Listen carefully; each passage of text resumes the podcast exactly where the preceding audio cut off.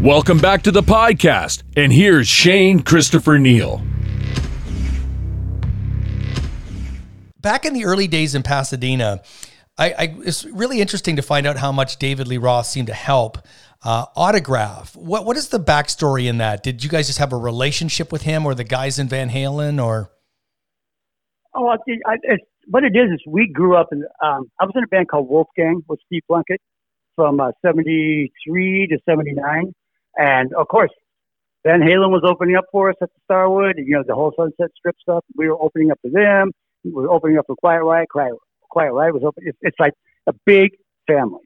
And then uh, uh, David Lee Roth knew uh, kind of I jogged with um, Keni Richards, the drummer at the time, and uh, uh, me and uh, Plunkett and other guys, we on and off were doing just demo tapes, you know, just for the hell of it because got to keep working.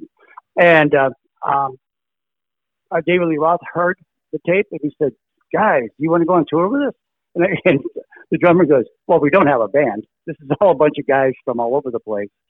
And uh, I got a call from Steve Plunkett when I was uh, working on Lita Ford's second album, and I was in New York. And uh, Plunkett called me and said, "Do you uh, do you want to go on tour with Van Halen, which are our buddies?" And I, I said, "Hell yeah!" We were in a band. We didn't have a name for the band or anything yet. I did like four rehearsals.